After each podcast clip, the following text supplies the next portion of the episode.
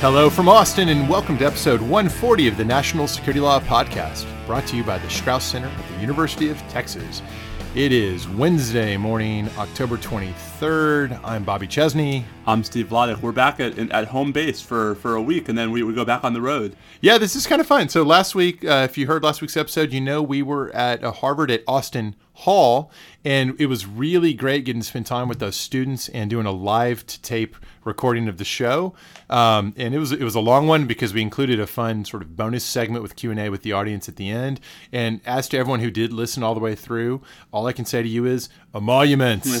nice. I loved I loved getting as the week went on all those uh, the emoluments tweets, the, all these phony emoluments tweets, Steve.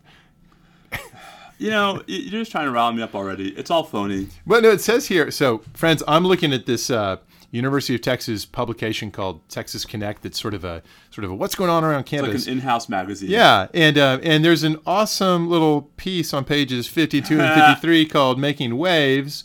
Uh, that's about National Security Law podcast. Very nice of our campus to do a little profile. And and I hear I quote from Steve in the article after saying a bunch of nice things about the the good discipline it is to do this weekly show.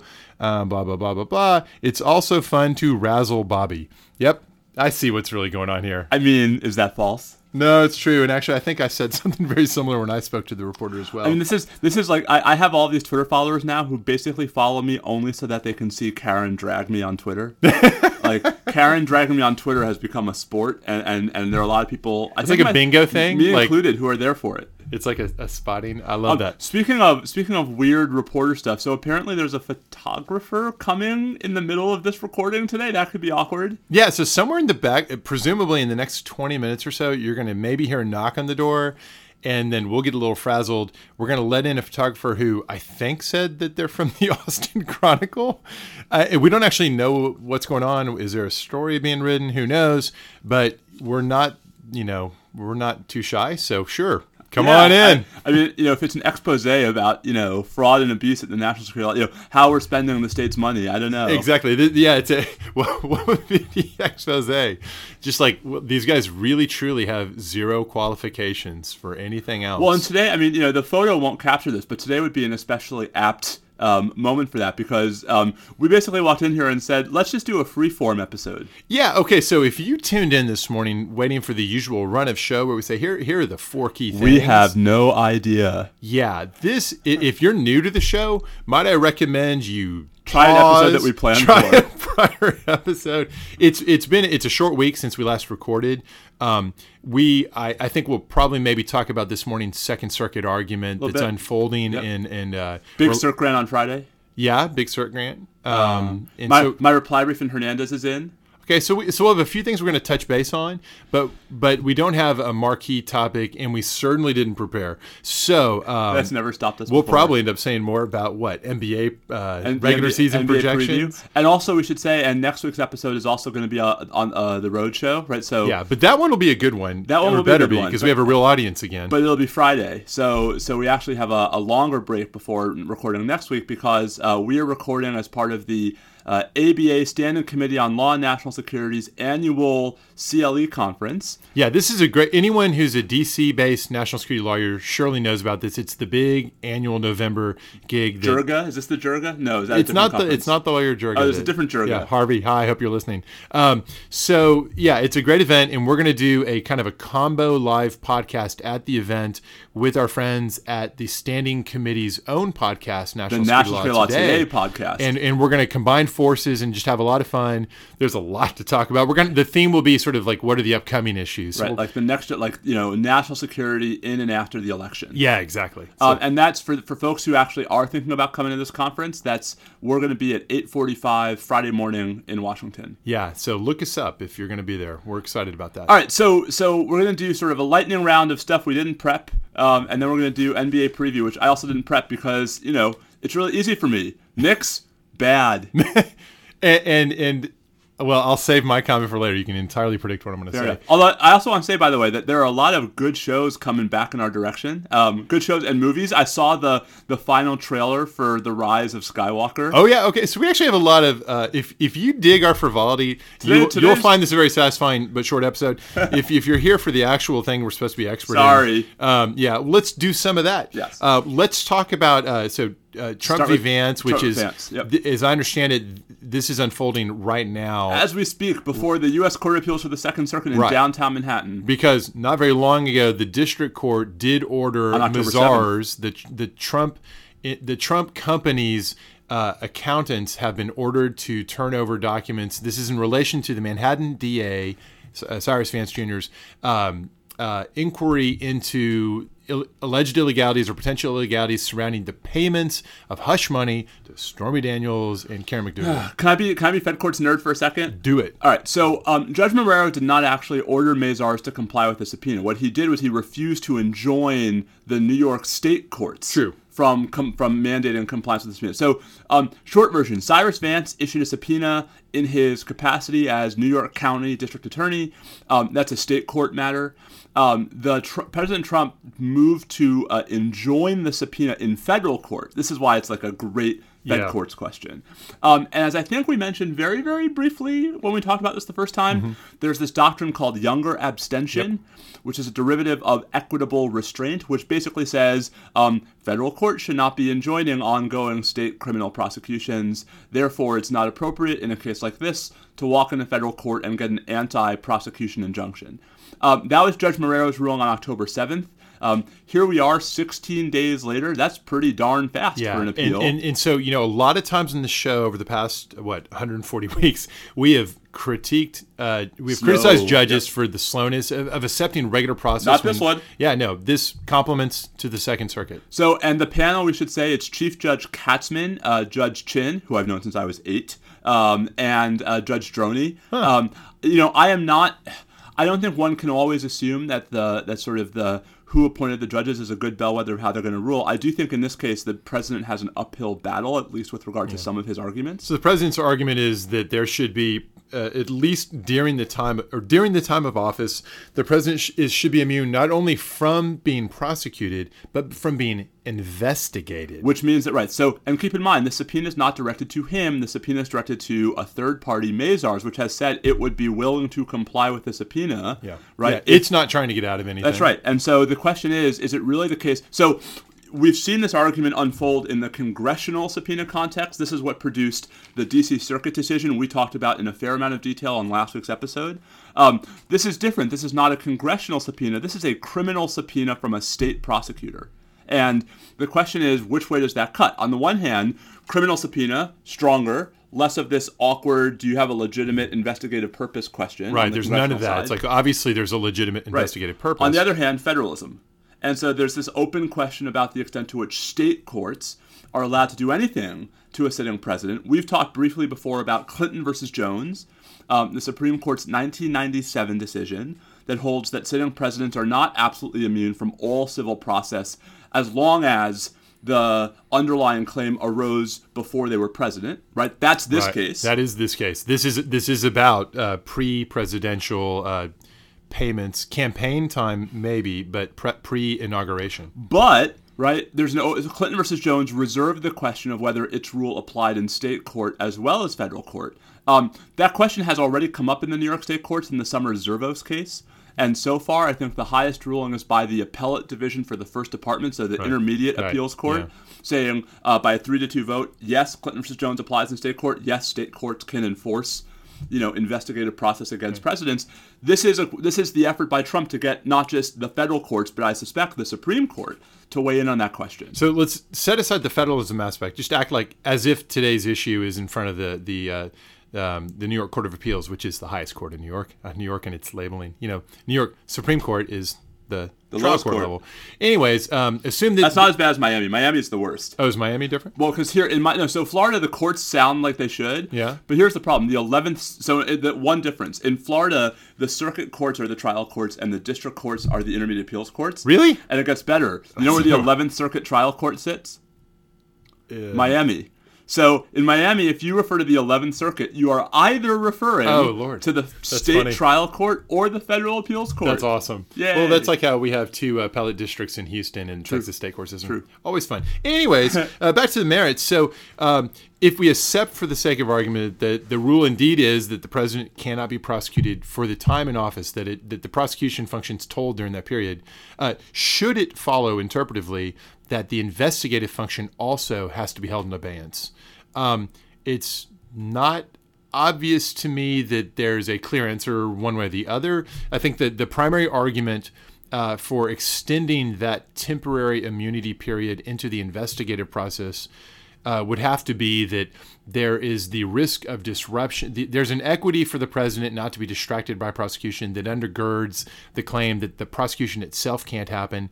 And by extension, you could argue, well, there's there's nearly as much distraction and disruption if the president can be made the object of active investigation during the time. On the other hand, there is this difference. If you can't investigate for a period that could run as long as eight years, there's a real risk of loss of the ability. Of evidence. You- even even without misbehavior, you- just, just the to- passage of time, just you know, things happen. You could lose the ability to gain the evidence. So it seems like uh, that might favor some kind of functional pragmatic rule where a showing has to be made there's a need to preserve evidence or that there's some risk but that sounds kind of hard to administer and so i'm not sure i'd be drawn to some sort of goldilocks compromise i think i might rather say look you got to be able to investigate Right. but the president should be able to make motions to quash for particularly disruptive impositions such as making calling the president to sit for a deposition Of course, of course, and I think and Clinton versus Jones gets at that, right? Yeah. Um, here's the problem, though, right? The the Trump's argument is all grounded in the you know you can't prosecute sitting president. It's not hard to believe that an investigation of the likes that Cyrus Vance is attempting is not directed solely at the president, but Right. also encompasses plenty of people who are lawfully subject to criminal prosecution, and therefore, right, if, in whose so so even if you can't bring charges against Trump, that could- yeah. it doesn't to me I, it doesn't follow from can't prosecute Trump criminally. Right, you can't investigate- investigate yeah. anything he's involved in. That's I think that actually is a point that is now that you've said it is like looms as like the elephant in the room here is like the very obvious answer to a lot of this. Now maybe there's something about how Vance has uh, framed his investigation that's failed to. Yeah, if you go back in time, you might think, okay, I should make sure. I have a broadly framed investigation with the corporate, but I think that's the case, right? Isn't So, the, yeah, the corporate entity is in fact the main object here? yes, yes, and, And, so I think, and so think- the president's trying to reach through and say, yeah, but it implicates me. and so just because it touches me, it must all be shut down. And I just the Yeah. breadth of that argument I think is not No, that well. okay. So that's a really good point that I think works pretty well. That you could you could do it that way and say, look, that may be, and he may be able to make um, specific disruption arguments that might, in some cases, warrant uh, a judge, a federal judge, even intervening and say, all right, no, no, you can't have the president for this deposition. You Right. can't call him as a witness right now, et cetera. But to actually try to claim that, therefore, a third party can't produce documents, this has no direct bearing on think, president, and I the think that's president's why ability to that's why the instinct is going to be some kind of middle road, right? Where where Trump gets something out of this, but not not what he's asking for. Yeah, I think that's probably right. And I think I think I saw a report this morning that one of the things Judge either Judge Chin or Chief Judge Katzmann said, like it looks like this case is going to the Supreme Court anyway. right. Um, which of course then suggests that they're going to decide this very quickly, um, right? And Right. then the question is, you know, would the court then want to have this decided this term? Right. Because Well, you know it could happen. Sooner, in, as in all this litigation, Yeah. delay is a win for the president from a certain point of view. I think a lot of the uh, moves we've seen are in, are mainly about just kicking the can down the road and getting on the far side of the election. I think that's right. Um, speaking of the Supreme Court, can we talk about the court? a Yeah, yeah. So, uh, two very big cert grants on Friday after we recorded at Harvard. Um, the first is one we predicted uh, as as as we first broke on this podcast. We pre pre broke the news. we pre broke the news. We break a Um, lot of things around here. So the court did in fact grant the government's petition in in the Sri Lankan name I can't pronounce but we'll butcher anyway. Department of Homeland Security versus Thuraissigiam. Okay. Um, this is the big suspension clause case about uh, non-citizen undocumented immigrants who are subject to expedited removal. And basically, this is a major constitutional case about the rights of undocumented immigrants who have just recently and surreptitiously entered the United States. This one, if the ultimate opinion, whichever way it cuts, is written broadly, could have really strong implications. Um, I suspect we'll get a really narrowly written I think that's right. So, so you know, two things. I've said this before, and I'll say it again. I mean, I think this is a, an issue where there's a huge difference between Kavanaugh and Kennedy.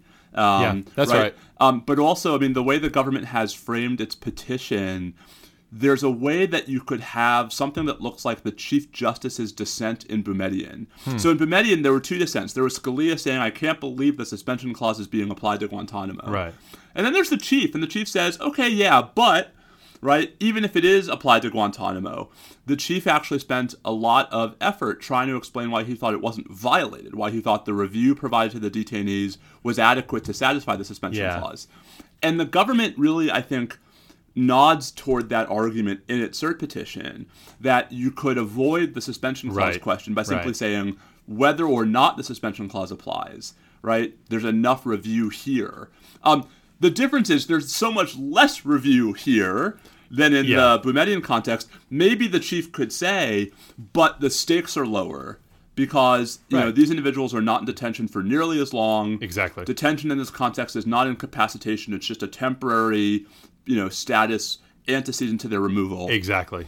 Right. So- now I could easily imagine it going that way. I mean, I still think that would be bad, um, but it wouldn't be the kind of massive precedent for constitutional rights of undocumented immigrants that I really fear. Uh, so if I had to bet on it, I'd Yeah. say your description ends up being exactly what happens. And then maybe, and maybe it's maybe it's not maybe it's not quite five four. Like maybe it's five four as to how the chief describes the administrative process, but Yeah. maybe like there's a narrower concurrence from Yeah, some of the progressives saying, yeah, well, it could be yeah, it could be five four one way and then five four the other way. Yeah, maybe right five four. Well, but I, you know, I don't know. I don't know if the chief. Well, that's a fascinating question. Would the chief go out of his way to say to hold that Yeah, the suspension clause yeah, applies? more likely not. He might say assume without deciding. 'Cause then so you it's just- really just it's, duck. it's four one four is a practical matter. But- but all he's the one who doesn't really take a position. probably going to be argued in February. Um, and it's going to be a big deal. Yeah. Um, perhaps almost as big a deal, although a little bit more outside of our lane, um, is the Seila law case, which was granted on Oh, Friday. I, w- I was sure you were going to say almost as big a deal as your upcoming case, which No. I think actually would be a fair statement because Hernandez too is a big deal. yeah, that's just a big deal, but you know, I wasn't going count, there. Countdown to oral argument. Uh, it's 20 days.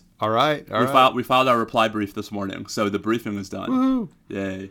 Um, no, you were going a different way. I was going a different way. So also on Friday, the Supreme Court granted certain a case called Seila Law versus CFPB, uh, and this is actually a quietly important separation of powers case about um, the structure of independent executive branch agencies. No, that anything that touches that is a is always been a hot topic. It should be, especially and this court, today. and, Yeah. and and the leading sort of the leading judicial critic of these kinds of independent agencies is former D.C. Circuit Judge Brett Kavanaugh. aha. So, what's the question presented here? So the, this is a question that's been lurking for a while. So independent agencies, you have to bear with us, listeners. I was just teaching this in common law yesterday, and my students were looking at me like I had walked off of a spaceship. A little Humphreys executor Little action, Humphreys little executor. Myers. So the Supreme Court has, since 1935, a case called Humphreys Executor versus United States, Love it.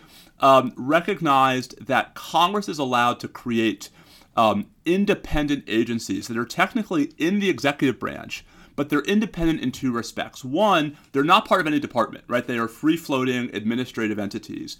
And two, they're independent in the sense that they can be run by a group of people who are not subject to at will termination. Right. So, so it's in tension with the unitary executive theory. It is, although I mean, give it you know, as, as evidenced by the fact that Humphrey's executor was nine nothing. Uh, the unitary executive theory was not much in vogue in the Supreme So, Court. so instead of saying intention, I'll say it was a blow to the was a unitary blow. It was- it was definitely a blow. Given Um, that Article Two vests the executive power in one person in one person only, the commander in chief. Okay, Justice Scalia. the president. I'm just saying what's in Article Two. Um, well, but there's a lot that isn't in Article 2, including anything about removal of inferior officers or employees or anything else. Um, So, yep. All right. Anyway, so there's there is the Scalia line of objections to the Supreme Court's um, appointments clause jurisprudence, Morrison versus Olson most prominently, which is about the executive's ability to control officers who are within executive departments. This is a different branch, right? This is the independent agency branch, and Humphrey's executor is the real big precedent there. Um, the Consumer Financial Protection Board, board, board, bureau, CFPB. CFPB. I, I feel bad that I don't remember this one. Um, so CFPB is one of a handful of these independent agencies that are run not by a group of like commissioners, but by a single director. Um, they're called single director independent agencies, and this really sort of I think clever attack on Humphrey's executor has been instead of sort of launching a broadside on it, to say that was different because the Federal Trade Commission, the agency at issue in Humphrey's executor, is a multi-member commission right? Like the Securities Right. and Exchange Commission Right, or so now, why would that matter? so the argument that then DC Circuit Judge Brett Kavanaugh um, really started sort of articulating is that the concern is that you are giving too much power to one person who isn't the president, right? That as opposed So it's to diluted with the multi-member board, where the staggered appointments ensure there's at least a little more ability for the president, Right. who's currently elected, to refresh control. That's right. Now, a true Unitarian would say that distinction ought not to matter Right, because that's- as soon as you're taking away any of the president's power, Right. It either it either is tolerable or it's not. It's not a Goldilocks kind of compromise analysis. And that's Scalia and Morrison. But, you know, in a world in which, as a lower court judge, you're bound by Humphrey's executor, you need a way to distinguish it. And so the distinction is unlike the FTC, the SEC, the FCC, the FEC, all of those, single director agencies are different because now you have one person who has legislative authority through rulemaking, who in some cases has adjudicatory authority, mm-hmm. and who is not subject to the plenary control of the president. Yeah, no, it, it clearly accentuates the problem, but I agree with you that there's either a problem or there isn't. Right. And and to draw a doctrinal line between the multi-members and the single director models is simply to be pragmatic about it, and that may be the right thing. It Well, may and- be descriptively And the court's already done that. I mean, so in more yeah. right. So so in in Free Enterprise Fund versus Public Company Accounting Oversight Board, right? Yeah, yeah. Um, the Supreme Court said even though Morrison says one layer of for cause removal is okay, right? Two levels is not, right? And Right. that's the kind of pragmatic, Right. Yeah. You know, Right. So so the question is in state law twofold. One is I, I think there's no question the court's going to strike down single director boards. I think there are clearly five votes for that now. But will they go for the gusto? and go after Humphrey's doubt executor. it. I doubt it. You know, I doubt it too, but what if the SG shows up and says you should overrule Humphrey's executor? Um, that would be huge because that would not. So, just uh, what I want to be clear about is if this is just about single director independent agencies, it's important, but it's small. Right, so just but if this becomes a referendum on independent yeah. agencies, period, this becomes the biggest separation of powers case the court has heard No, in a the- long time. I have two words for you: Federal Reserve. yeah, right. right. The Fed. Um, I mean, that, that's enough to Yeah. hopefully send chills down your spine. Right. The Fed is, an, is, is a quasi is an independent executive branch agency whose board members are protected from removal except for cause. And if there's any context where even the most staunch unitary executive theorist could say, at least at this moment, I'm not sorry Right. that the president can't simply pluck Now- out now whomever he time. wants and put in whomever he likes. so I mean, I think I think we know that Kavanaugh is a Unitarian. I think we know that Thomas is a Unitarian. I think Alito probably is. Hmm. I don't know about Gorsuch and the Chief. I, I, I'm doubtful on the chief being willing to abandon the settled. Yeah. This is an old case. Yep. We've got a huge amount of actual practice and operation, providing a gloss of history and practice. But the chief wrote Free Enterprise Fund, right? So the chief was totally fine with the not quite analytically defensible, pragmatic distinction to limit the older case to, you know, True a, that. a smaller But context. but by the same token, if you're if you're willing to be uh, if you're if you're willing to be pragmatic at all, then you're perfectly willing, presumably, in some cases to make that move, but in other cases to decide it would be too costly to make that move. all this to say, I mean, I think I think you know this is going to be one of those cases that I think is going to be hard for random folks to sort of fully follow every little Right, jot but and a tittle. lot will turn on A it. lot is going to matter, and so Yeah. this is a big deal. High, le- high leverage case. High leverage case, and you know, even even a, a holding that the single director structure is unconstitutional could mean that the entire CFPB has to be wiped off the the books. Right, and, that's a big deal. which is, I think, something that a lot of people are going to think, okay, good. Or okay, horrible. No, no, a lot of people clearly going to think it's horrible, but I think a lot of people most likely be drawn to the constitutional theory here. Yeah. Also, are not fans of the CFPB, is what I'm Well, to right. There's a lot of alignment there. All I'll say is like you know, for all the folks out there who are saying, yeah, the unitary executive theory makes perfect sense to me. Does that mean the civil service is unconstitutional? No, there's all kinds of things, but I think the the most the sharpest point on that is to say, okay, so you're cool with the president who decides that the Fed isn't juicing the economy Right. to serve electoral fire interests. everybody. Not not that the president would do anything with government power to advance his electoral interest in Forget electoral interest, personal financial interest. Yeah, both. Right? Yeah. I mean, well, well, these things aren't separated with this guy. well, th- well, but that's the thing, right? So like, you know, you're cool with him putting Ivanka, you know, on the on the Fed. Well, once you start going, there's an idea. I mean, that's where we're going, right? I know. Well, so Um, do we? This makes me think to pause and say, do we have anything new to say about Ukraine and the the testimony is what it's been? Well, no, I thought yesterday. I mean, I thought I thought was it who, who was it? Uh, was it Hudson who testified yesterday?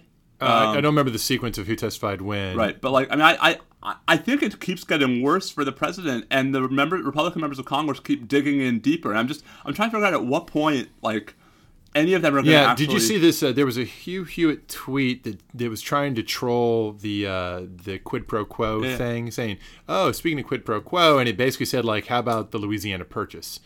Um, I don't think the I don't think the quid pro quo concern. I'm not sure this needs to be said, but apparently maybe the concern isn't. He said that? you can't. Yeah, it's out there on, on it's all out there on Twitter. Um, it's not that you can't exchange things in international relations. That's every day. It's when you're exchanging them for your own Right, personal Thomas Jefferson. benefit. Thomas, it was, Thomas Jefferson there wasn't there wasn't a secret codicil to the Louisiana Purchase. He didn't buy it for French, himself. Where the French agreed to you know send five million dollars to Monticello. Right, like you know the, the Louisiana Purchase was Jefferson buying it for the United States. Well, he wasn't doing it. uh, It may have had the downstream effect of, of, of, of being bad for Aaron Burr, but it wasn't done. it wasn't done. Yeah, unpack that if you can. Uh, it wasn't done to advance Jefferson's reelection interests. I, that that might be the It, well, actually, let me be more specific because you could argue like, well, Yeah, no, yeah. no, like that actually it wasn't helped- done. It wasn't, wasn't done, done to, to personally benefit him. Well, let's let's be even more specific because you say like, well, no, it was going to aggrandize him as president. Well, sure, everything they're doing could fit that. It wasn't done as a way to procure French assistance in going after Right. the political Whoever the enemies. heck ran against him in 1804, I don't even remember who it was. That is Um, a good question. All right, you say stuff. I'm going to look online. But this is, I mean, this is this is where we are, right?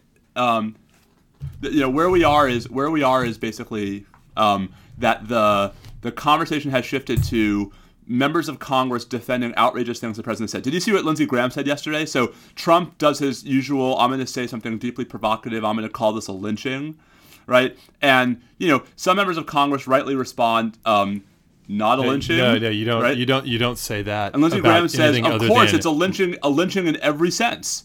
And I'm like, Whoa, that that's doubling down. I'm not sure why one would claim that So I it- tweeted- it I- is it is a it is Right. not a lynching So- in so I- so I tweeted- most senses. So, so I tweeted, "Dear Lindsey Graham, here are some of the senses in which this is actually not like a lynching." yeah, that's remarkable. He's he is such an interesting. But he's not alone. Like I mean, it's just I what, what is it? You know, why? Why is? I mean, I understand like people are are cowards, but why? You know, Yeah. I wasn't expecting this many people to be cowards. Look look at the the overall apparatus or machinery that's been training its fire on Mitt Romney Yeah. for the for the you mean. Pierre Delecto? Okay, I can't believe we haven't talked about this yet. Look at put a pin in that. We're gonna come right back to it. Um, I, I love that even more. Yes. as, you, as, as as I think you know, I, I And I think love I think very highly. even more. I think very highly. Yeah, she's that's some good sleuthing. Okay, we'll come back to that in a second. First who- of all, I got to tell you, Charles Cotesworth Pink, Pinckney of South Carolina. Yeah, okay. Yeah, yeah. So there you go. Um, it was Not n- Marion Coatsworth Hay. No, it was Charles C. Um, g- can you guess who his running mate would have been? Alexander Walcott. No, uh, it was Rufus King. All right, Alexander Walcott was pretty good. That was a good guess. You know, yeah. Uh, the electoral count was 162 to 14 popular vote. This is actually a really telling number. The actual popular vote uh, for Jefferson, 104,110 votes. For uh, for Pinckney, 38,919. That's all the votes. but there weren't a lot of Pro- people. no, I know, I know, I know. and, and we didn't let most of the people vote. Right, that's what I'm saying. Like, and it's not just that that um, non-white men were voting, but I, I doubt at that point still most of the property qualifications had gone away. No. I don't know at 1804, No, no, but I'm pretty no. sure most of them were still in Yep, place. white male property owners. That's it. Yeah, fact. Okay, um, time is very short. Yes. So shall we wrap our substantive discussion and Sure. do some lightning frivolity? Lightning frivolity. Okay, first of all, I saw the trailer for the last Star Wars or the currently The Rise of Skywalker. Rise of Star Skywalker. Um, takeaways. What do you think's going on? What did you like? What did you dislike? Did they show too much? I feel like they showed you a few. Well, I, I mean, we don't know if they showed too much, right? Because we don't know what they didn't show. They're either being clever and they're ma- they made it feel like they were showing you like kind of the whole Right. spectrum of things. So I feel like I, I had I took a, a couple takeaways. One, it feels like this is episode three again, right? Where you know the first two of the sort of new trilogy, like, eh, and then the third one, they're like, we're just going to do all of it, yeah, right? yeah, because you have to. Because episode three actually starts with like to me the best battle sequence, right, in any of the Star Wars movies. The huge Really? battle around Coruscant at the beginning of episode three.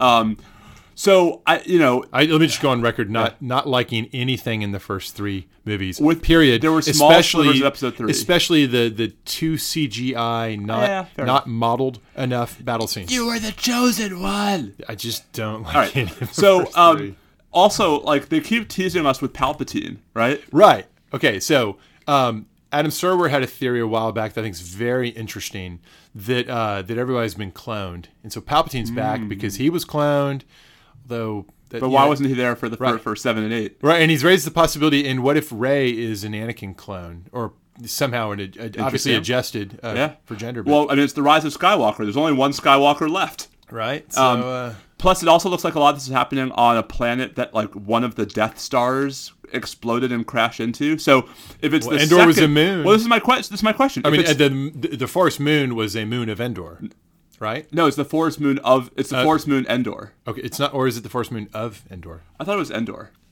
I've always thought it's Endor. but- Wow. All right. Well, but, but anyway, so it didn't look like Endor, Yeah. or it didn't. Sorry, it didn't look like the moon. Whether the moon is called Endor or whether it's a moon of Endor. But anyway, it looked like a different planet. It looks like there's going to be a Rey Kylo throwdown. The likes of- um, as we like, you know, Ewan McGregor and and Hayden Christensen in Episode Three, right? That you were the chosen one on on the the M planet whose name I don't remember. Okay, according, according to Wikipedia, Endor is the name of the moon. That's what I'm But saying. what planet is it around? Is it this water planet that the remains of the Death Star fell into, and they're going to go find? That like, would be an interesting piece of information. and like. Palpatine himself has just sort of been down there in sort of spirit form. Is he? I mean, there is a Star Destroyer that like comes out of the ice. Well, wait a minute. Wait, if if uh, if Yoda, Obi Wan, and Anakin can all you know be there Right, in like force- force illuminated project. force forms, is that what is that the Palpatine that's going to be down there? And if you go there, it's like this dark place where the the, for, the dark right, side so, of the force. so I'm very excited for the rise of Skywalker, but there are two things I'm even more excited for that are happening first. Okay. The first is season three of The Crown. Oh yeah, can't wait. So excited. Very, very right? excited. I think November 19th. Okay. And the the second is um, the, the the season four and the last season of The Man in the High Castle, November 15th. Okay, I need to get on that. You really do. I've seen the first couple episodes. Loved the no- the novella. I like all the Philip K. Dick stuff. Um, I will catch up. so good. Oh, how long do I have to catch up on that? Uh, you've got uh, three weeks. November 15th it drops. Okay, so I may I think that's gonna be a problem. Well, hustle. All right, I'm on it. Um, all right, should we do a, a, our NBA. three minute NBA preview? Okay, so let me Now that begin. we're two, ga- just we're to, two games into the just regular to get this out of the way, I have a ritual to perform, and that is to say that Spurs are everyone, going to the playoffs. Eh, well, Is that your ritual? what, going to the playoffs, going to go deep into the playoffs. They- Playoffs? Obviously, they're going to the playoffs. Obvi- obviously. I mean, the Spurs always go to the playoffs, and they have. Last year, they won a substantial number of games. They're way over 500. They did get knocked off by the Nuggets, who were really good in the first round. But, but it was Jokic. it was a competitive competition, and they were shorthanded the entire season because Dejounte Murray's out. He's back. He's rested. He the Spurs have basically added um, an All NBA defender and point guard who very well could be an All Star. Probably is at that caliber. They added that, and everyone's treating them like they're going to be worse. Blah it's blah blah. Typical blah, blah, prejudice. Spurs, blah blah blah. Typical. Spurs. Don't sleep on Gregg Popovich. Um, so I mean, listen, the Spurs are the Spurs, right? But now they've got this slight problem, which is even though I think everyone agrees it's going to be a down year for the Warriors, the West Right. is still loaded, right? Right. Because you've Well, got the Clippers and Lakers. You have obviously. the aforementioned Nuggets, right? Who I think are going to be at least as good as they were last year. You've got the, the you've got the LeBron and, Ant- and Unibrow show, right? You've got Yeah. the Clippers with your No, your, the- your best friend Kawhi. Why not? Um, there's no question that the Clip- Rockets. the- so I would say the Clippers are basically right now. I'd say they're probably going to be number one seed. Yeah. Uh, I The think Trailblazers. Something will not. There's something karma-like wrong with the Lakers. It's just not going to work as Oh, well as it that's right. should. But they're still a playoff team. They're a playoff team for sure. Um, the Rockets are going to be good. The Rockets, Nuggets, Blazers, Clippers, Lakers, and Spurs and Warriors. That's You know, eight, right? No, I mean, I, I is think that seven? Am I I think you've one? got trouble. I think the Spurs and the Warriors could actually be like fighting for the Wait, eighth playoff spot. Who would who would move who would move into that space that wasn't there? So I mean, wait, it's not going to be Memphis Clippers, or New Orleans, Lakers, Portland, Yeah. Houston, Denver, Denver, um, Utah, Utah. Um, San Antonio, Golden State, eight teams. yeah. So I, I'll tell you, you heard it here first. San Antonio, number five seed, number five. Seed. number five seed. So listen, my job is much easier because my team, the Knicks, is not going to make the playoffs, and so I feel confident in the prediction that the Knicks are not going to make the playoffs. Poor Knicks, they they almost tried so hard. They almost tried. That, that is that should be the episode title. We almost, Almost tried, so, hard. Done. um, MVP. Uh, Kawhi. And you know that pains me. That's an admission against That's- that's interest. hard. Oh, can I say? I'll tell you what should be the MVP of marketing. HEB Grocery drops their. Uh, they begin their annual campaign of Spurs commercials. If you don't know what this is, look it up. HEB Spurs commercials. The first two dropped tonight during the game. By the way, I just want you to know 538's um, rankings, right? The Raptor rankings. Oh, I saw they had the Spurs like cratering. It's 20th? ridiculous. They, they That is the that is that is so condemnatory of 538. it is it is preposterous. Nobody It's totally condemnatory until you see who they have picked to finish last in the NBA. the Knicks. The Knicks! Yeah, well, so you know, Even a stop clock is right twice a day. Um, well, all this is to say, it's yet another NBA season that I'm going to have a really hard time getting excited about because my team sucks. oh, uh, should we get, should we get like a fantasy basketball league going? It's a little. It started yesterday, I know, dude. you can start. You can start late. Okay. Every year, listeners, Bobby has this great idea that we should have a fantasy basketball or even a fantasy baseball league here in the law school. And he sends out an email to everybody to try to gin up Nobody interest. replies. And I'm the only person who writes back. hey, we could each have all star teams. Every once in a while, the dean writes back and says, This is a great idea. Let me know if you get any takers. Yep. And we're like, Yeah. right, I will not go down the rabbit hole again. I won't. I won't. Charlie Brown kick the football. Now, you know what we could do? We Hmm. have, we apparently we have listeners. We could get a thing. We have going. a listener. We could have a listener. Now, I don't want. I don't like fantasy basketball because I think you have to. It's too hard. Yeah. but maybe next year we'll do like a fantasy, uh, a listener fantasy football league. That's not a bad idea, especially if we get someone else to organize it. Totally. we need a staff. On that note, Can we work on that? I'll work on it. Okay, you get a staff, and I'm gonna, you know, go write some more briefs. I'm heading to Um, the airport. You are heading to the airport. Find a staff on the way. Yes. All right. So he is at Bobby Chesney. I'm at Steve underscore Vladeck. We are at NSL Podcast, and we will be back next Friday live from DC, although it won't really be live because we won't be able to put it on the internet until Bobby's back in front of his computer. Until then, um, keep your heads down, everybody. Stay safe out there. Adios.